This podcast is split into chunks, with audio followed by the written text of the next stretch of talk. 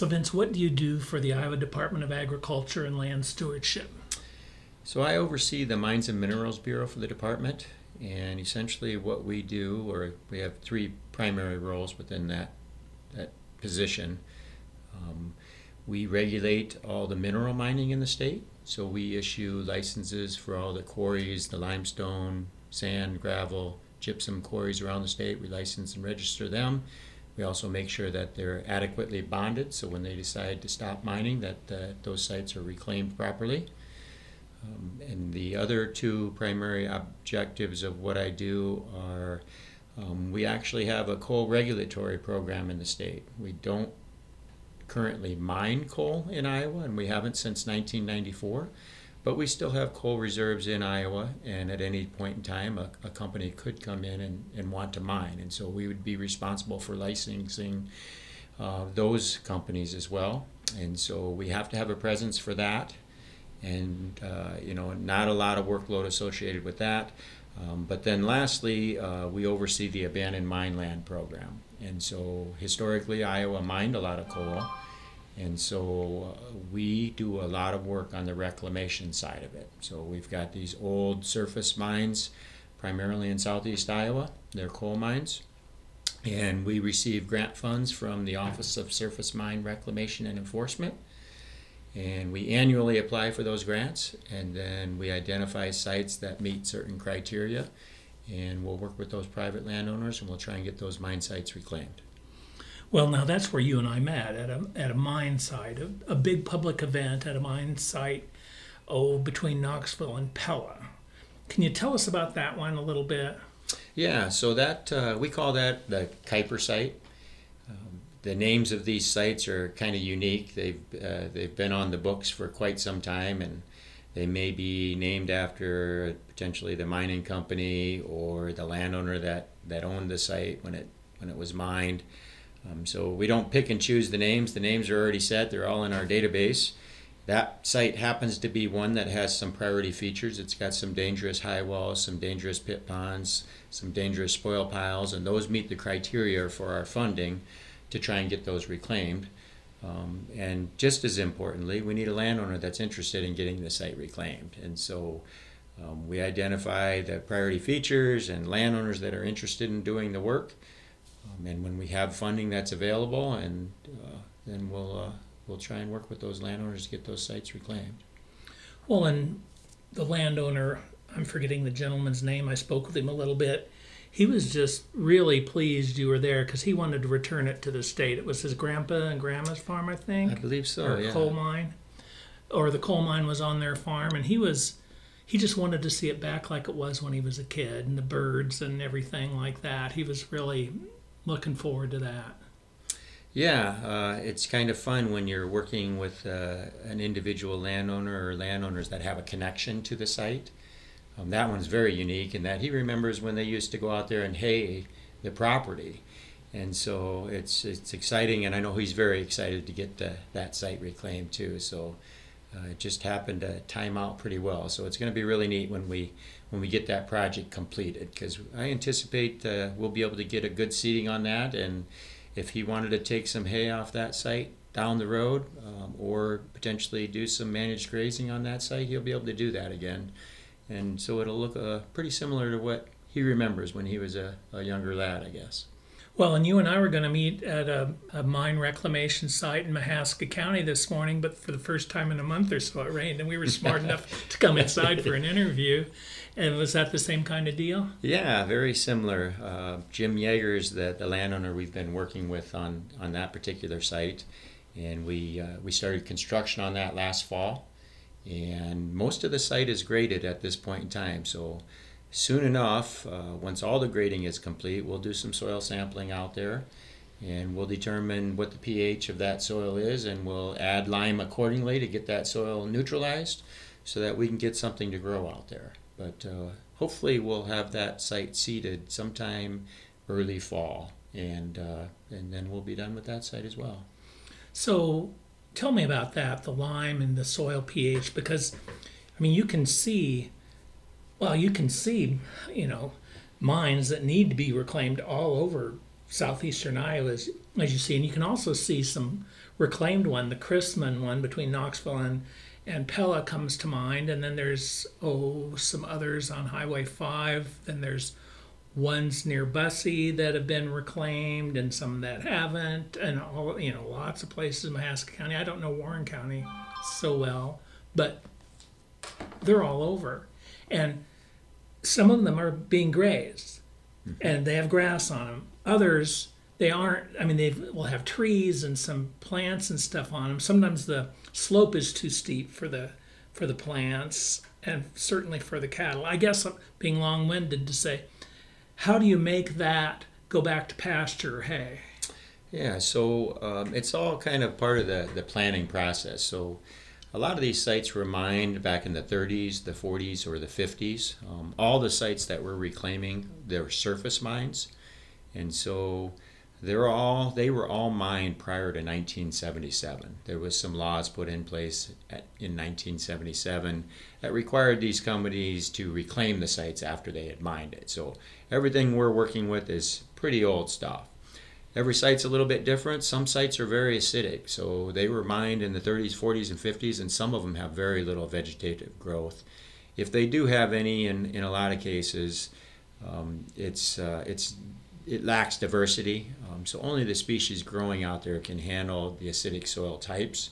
So you'll see the same types of trees and, and very little uh, herbaceous type grasses or vegetation like that. And so um, every one of these sites is unique. As I mentioned, some are very acidic. We'll do some soil sampling out there, and we might si- find samples that are, you know, three and four pH um, we'll collect water samples in some of the ponds on the sites, and some of them might have a three or a four pH, and that's not a very good growing medium for, for most vegetation. Um, so, um, but you know, we can still get vegetation to grow. So once we get uh, the trees removed and we get the site all graded, usually they're gra- mass grading projects. So we'll we'll try and recreate a landscape that looks similar if at all possible, to what it did prior to mining. So we'll make sure that we butt up against the, the edges of the mine site, which is going to be the original topography and and uh, height of the, the land before it was mined. And um, so we'll butt into them. We'll remove all of the hazardous water bodies, the dangerous spoil ponds, the dangerous high walls, and we'll try and get it graded to slopes that are typically 5% or less. We can't always do it on most of the all of the sites, but predominantly we'll get some gentler slopes. We'll put some terraces on it, and um, and then when we get the, the soil tests out there, we figure out how much lime we need to, to neutralize that soil, and sometimes it's 30 to 40 tons per acre. We'll incorporate that into the soil approximately 12 inches deep with some compost and some mulch. Usually it's uh, grass hay or something like that. Usually about five tons to the acre. We'll mix that all together really well with uh, some deep tillage equipment and then we'll let it neutralize. We call that the bake period. It usually takes about 90 days. So we're hoping for some warmer temperatures, some precipitation, neutralize that soil. When we think it's ready to go, we'll go out there and we'll do some soil tests again and if we're in that 6.5 roughly pH, we know that uh, it'll be able to, to handle some vegetation. So then we'll go in there and we'll seed it, hope for some rain, and, and then you know we get uh, we get the growth that we're looking for most of the time. Um, but really, uh, uh you know, determine what we put out there. A lot of times determines is is based on what the landowner wants. So if the landowner is hoping to either get some hay or do some grazing out there, we tend to try and cater to some specific species, grass species. Um, and if he's wanting to manage for wildlife, we might uh, put a slightly different species out there where he's not haying and grazing it, that type of thing. So why is the soil so acidic? Is it part of the mining, ex- the extraction of the coal process? Yeah, so um, typically the layer that's right above the coal is very shaly, and so when they go to mine these surface sites, let's say the coal seam might have been 30 to 40 feet deep. So they'll take all the overburden off that particular site. So they'll peel away the topsoil, they'll peel away the other layers, and then usually the layer right before the coal is shaly. So when that shale gets peeled off and gets thrown on the top of the spoil pile and is exposed to um, oxygen and precipitation, it becomes very acidic. And so what happens then is that uh, that shaly material that's on, now on the top of the pile infiltrates down to the whole spoil pile and kind of, uh, I guess, acidifies, if you will, the whole pile. And so all the topsoil and everything that is below buried becomes acidic. And so they don't they didn't back in the day in those early times set the topsoil aside. So we don't bring any material out in sight. We only use what's available. And so it looks pretty rough when we get it all graded and we I always think to myself, how are we going to get anything to grow out there? But it's amazing how quickly it recovers when we get a good dose of lime out there and and get that soil neutralized. You know, it's never going to grow row crops on those particular sites or these particular sites, uh, but we can get some good um, growth out of there for some grazing or, or for some haying or wildlife. And so, why does it always look so red? I fear there's some kind of an iron component in it. Is there? Uh, well, you know, there's a lot of uh, you know rock and iron material that that is in in the soil as well. You know, when you get that deep. Um, and uh, a lot of the streams you'll notice around some of the mine sites uh, flow red. And so mm-hmm. that's iron precipitating out, and it's a result of the site being mined. All right. And so that's acidic, and you, I don't know if you use the word toxic or not with respect to the ponds that, are, that can be out there, but it's just bad, real bad water. Yeah, so the ponds, like I said, some of them can be pretty neutral and they'll support uh, some aquatic life, some fish in some cases, some, you know, some amphibians, some frogs, that type of stuff. But then there's some that are pretty sterile. Usually, them are the ones that look the prettiest. They're the, the beautiful blue ocean type water you see in these, and usually that's an indicator that that water is probably pretty acidic. And so when we go to, to drain those ponds, we'll, uh, we'll do again some water sampling. And in order for us to drain those ponds, we have to make sure that uh, they're a certain pH. And so sometimes we have to add some lime to the water as we're discharging it, or the contractor will, um, just to make sure that we're not causing problems downstream. So you just might cut a trench and. Yep, sometimes we cut a trench, or sometimes they may just uh, pump it with, with pumps um, down through the site and into the nearest water body. But again, if it's uh, if it's not uh, adequate water quality, we'll, we'll sometimes add some hydrated lime to neutralize that water. Now, this isn't part of what you do now. You just you said earlier on, but you only do the the open surface mines. But I mean, there's mines that were below surface mines. I mean, my grandpa worked uh, mines in Harold, Iowa, and then in Urbandale. I wonder all the time how much um, I don't know how many pro- problems are under the neighborhoods of Urbandale. I mean, but occasionally you get a problem, but you don't have to. You deal with it after the fact. Yeah, so you're exactly right. There was uh, we deal mostly with the surface mines, but uh, there was certainly a lot of underground mining that took place in Iowa, and so our money doesn't uh, doesn't allow us to use that for reclamation of the underground mines unless there is an emergency or a subsidence, which uh, surprisingly, or maybe not surprisingly, happens uh, fairly often. We'll probably field anywhere from three to 12 calls a year from landowners that say, hey, a hole formed in my backyard. And so we usually pull up our underground maps that we have available and try and make a determination on whether or not we know there was a coal mine in the area.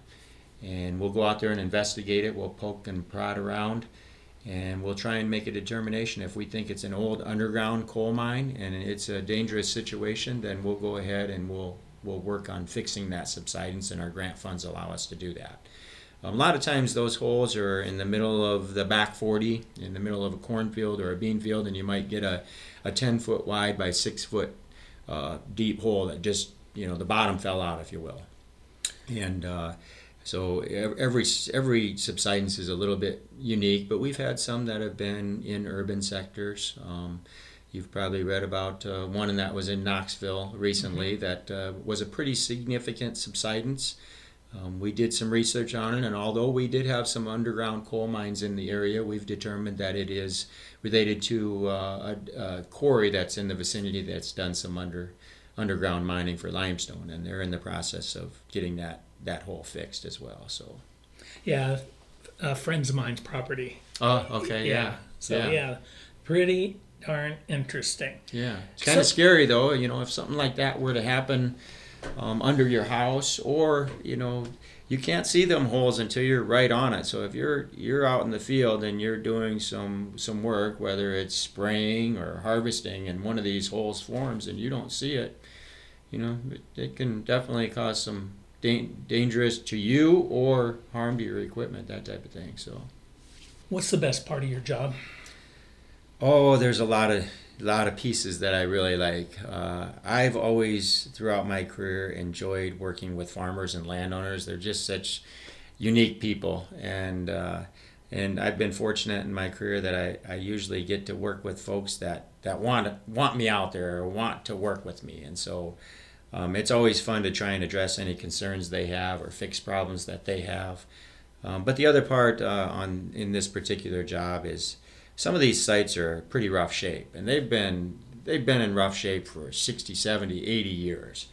And um, it's really enjoyable to be able to go out there and work on one of these sites and transform them back into what you know they originally looked like 60 70 80 years ago. And so remediating those environmental problems but then turning that into a working land as well that's that's pretty gratifying. I enjoy that. That's that's that's what, probably one of the funnest parts of my job